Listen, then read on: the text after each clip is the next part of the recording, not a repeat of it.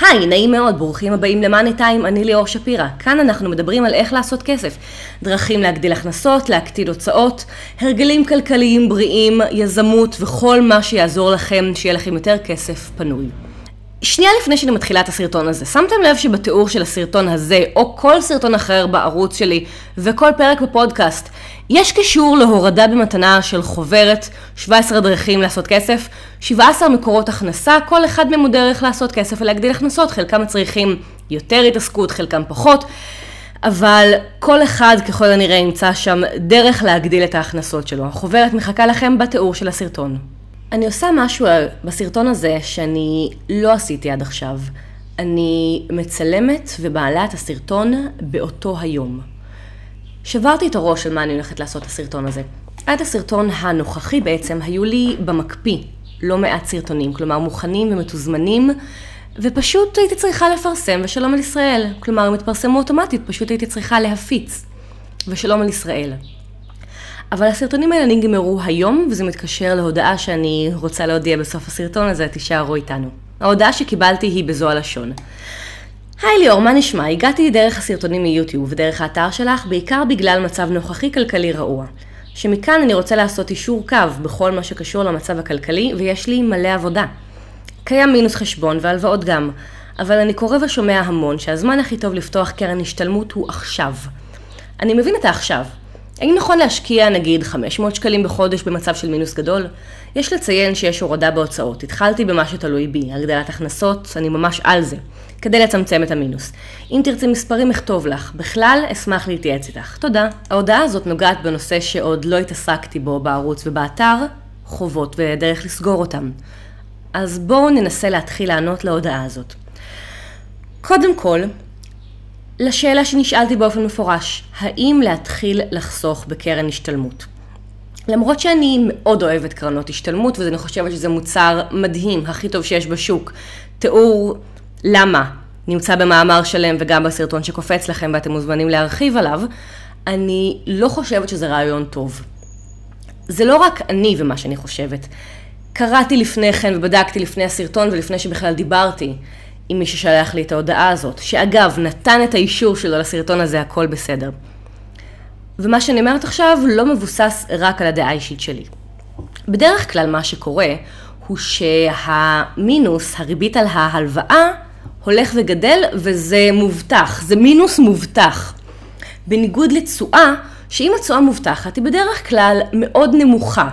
אם היא לא מובטחת, ובכן יש לנו בעיה.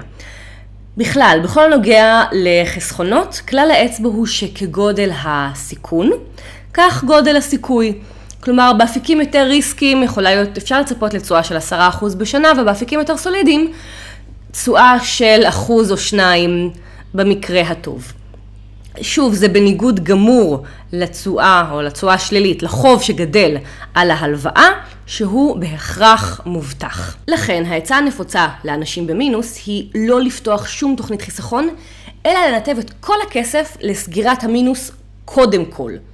למה? כי אם עכשיו אנחנו משלמים 10% ריבית על המינוס, או 5% ריבית על המינוס, ועל, ועל החיסכון שלנו, לעומת זאת, יש לנו תשואה של 2 או 3 אחוז. זה לא שאנחנו הרווחנו עכשיו 3 אחוז בחיסכון, אלא הפסדנו את הפער, 5 אחוז ריבית על המינוס, כאילו מינוס 5 אחוז, או פלוס 3 אחוז על החיסכון, בסך הכל זה יוצא לנו מינוס 2, אנחנו מפסידים 2 אחוז בכל חודש בכסף שאנחנו כאילו שמים בחיסכון, אבל לא, מנתבים, לא מנתבים לסגירת החוב. קודם תסגרו את החוב, ואז תתחילו לחסוך. זאת התשובה הכלכלית הטהורה והקרה. כל שקל שאתם לא מנתבים לסגירת המינוס שלכם, אלא לחיסכון, הוא בעצם שקל שאתם מפסידים. אמרתי חמישה או עשרה אחוז ריבית על המינוס, אבל בדרך כלל מאוד קשה להבין מה הריבית שיש על המינוס, כי אין לנו מינוס, כלומר הלוואה רק ממקור אחד. בדרך כלל לאנשים שיש הלוואות, יש להם חוב לבנק, כלומר מינוס, ולא פעם יש להם הלוואות בין אם בכרטיס האשראי ולפעמים גם הלוואות לבנק ולפעמים גם הלוואות ליותר ממקור אחד. ואז קשה מאוד להבין מה, כמה בעצם ריבית אנחנו משלמים למינוס, כי עכשיו לכי תחשבי את החלק היחסי של כל חוב ואת הריבית עליו, בקיצור, לא כיף.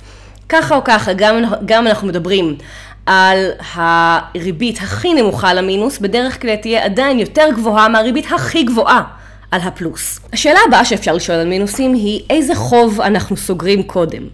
לעניין הזה יש כמה גישות, אני מקשרת לפוסט נפלא של הסולידית. שלוש הגישות הן, אחת, החוב שהכי יושב לכם על הנפש, תסגרו אותו קודם.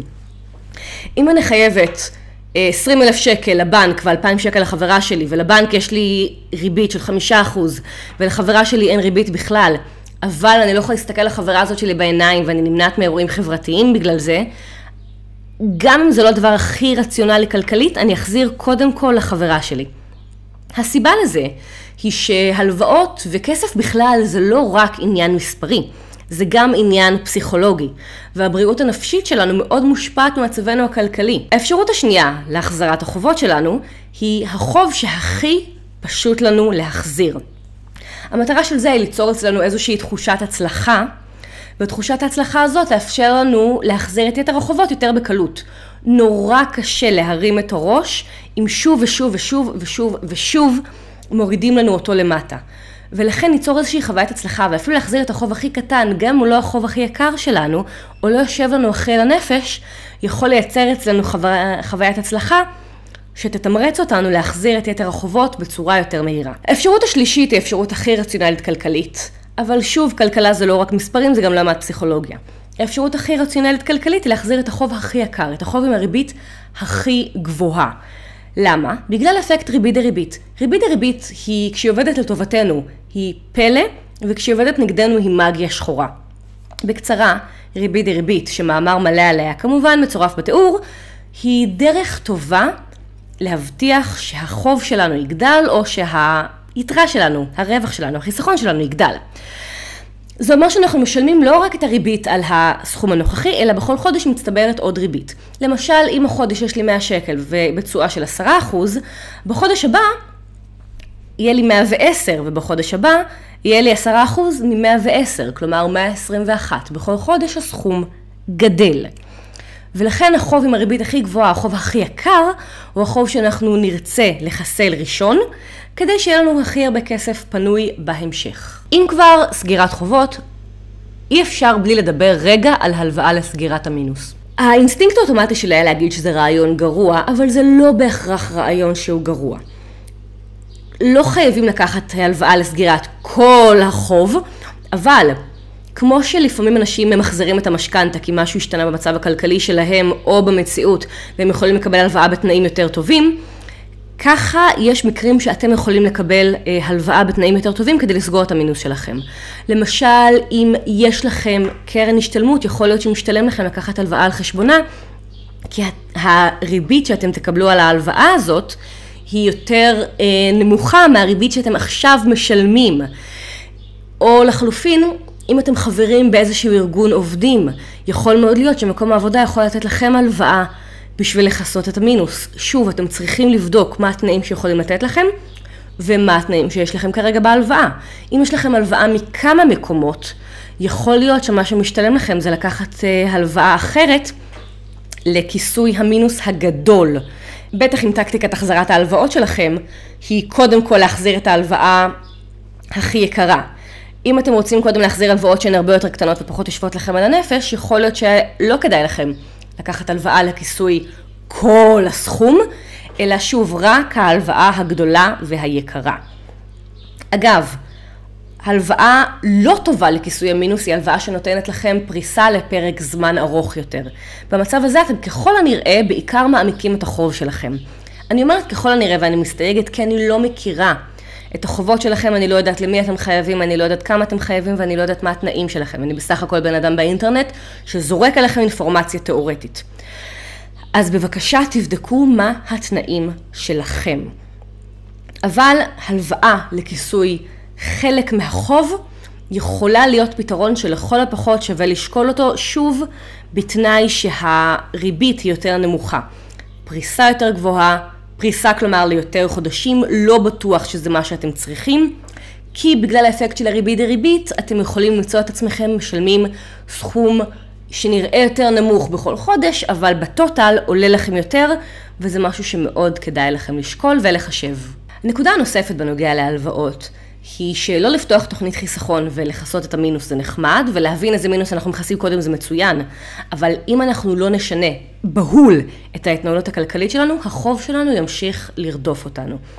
הכרתי מישהו שלא הבין לחלוטין את הקשר בין עבודה לבין שיש לך כסף. אז הוא מבחירה כמעט ולא עבד, וההכנסות שלו בהתאם היו מאוד נמוכות, שלא לומר הרבה יותר נמוכות מההוצאה החודשית שלו.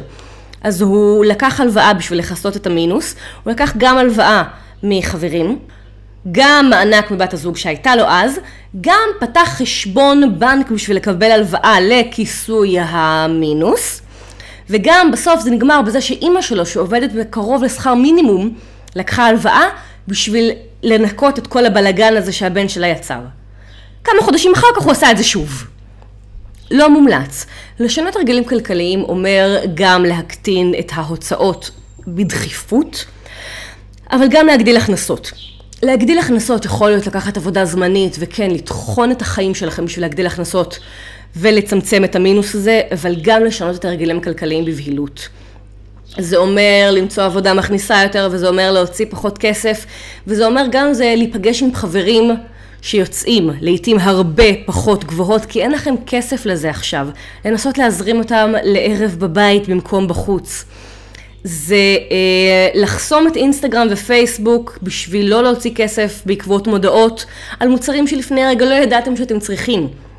זה להתקין, זה למחוק את פרטי האשראי שלכם מהדפדפן, מהזיכרון שלו, בשביל לא לקנות בכזאת קלות ולא לשמור אותו שוב. זה לעבור אולי לדירה יותר נוחה ויותר זולה, זה להיפטר מהרכב, זה כל דבר ששואב לכם את הכסף. תעברו על הוצאות בכרטיס האשראי, אני מצרפת לכם סרטון על הרגלים כלכליים בריאים שיעזרו לכם להוציא פחות כסף. כל דבר כזה יכול לאפשר לכם להישאר עם יותר כסף פנוי בסוף החודש. הרגלים הכלכליים הבריאים האלה שווים המון כסף. להצליח לסגור את החוב עכשיו לא יעזור לכם אם בעוד שנה מעכשיו אתם תהיו באותו מקום, כי שום דבר בחיים שלכם לא השתנה. זה ממש בקצרה על איך לסגור מינוס ולמה לא לפתוח תוכנית חיסכון כשאתם בחובות. דיברנו על זה שבסופו של דבר הריבית על המינוס יותר גבוהה מאשר הריבית על הפלוס, כלומר החוב שלכם מעמיק בזמן שהתשואה שלכם לא משתווה. דיברנו על איזו הלוואה לסגור קודם, דיברנו על האפשרות לשקול הלוואה לסגירת המינוס, ודיברנו על החובה לשנות הרגלים כלכליים, אחרת זה ימשיך לרדוף אתכם. אני מאוד מקווה שעזרתי. אם עזרתי לכם, לייק ו subscribe יעזרו לי מאוד, וגם תגובה. ואם אתם מכירים מישהו שנמצא בחובות, בבקשה תשלחו לו את הסרטון, אני מאוד מקווה שזה יוכל לעזור לו. חוץ מזה, הודעה. בקצת יותר מחצי שנה האחרונה, פרסמתי לפחות סרטון אחד בכל שבוע, זה המון עבודה. אני יוצאת כרגע לחופשה קצרה, אני לא בטוחה מתי אני אחזור, אבל אני מניחה שזה יהיה בקרוב.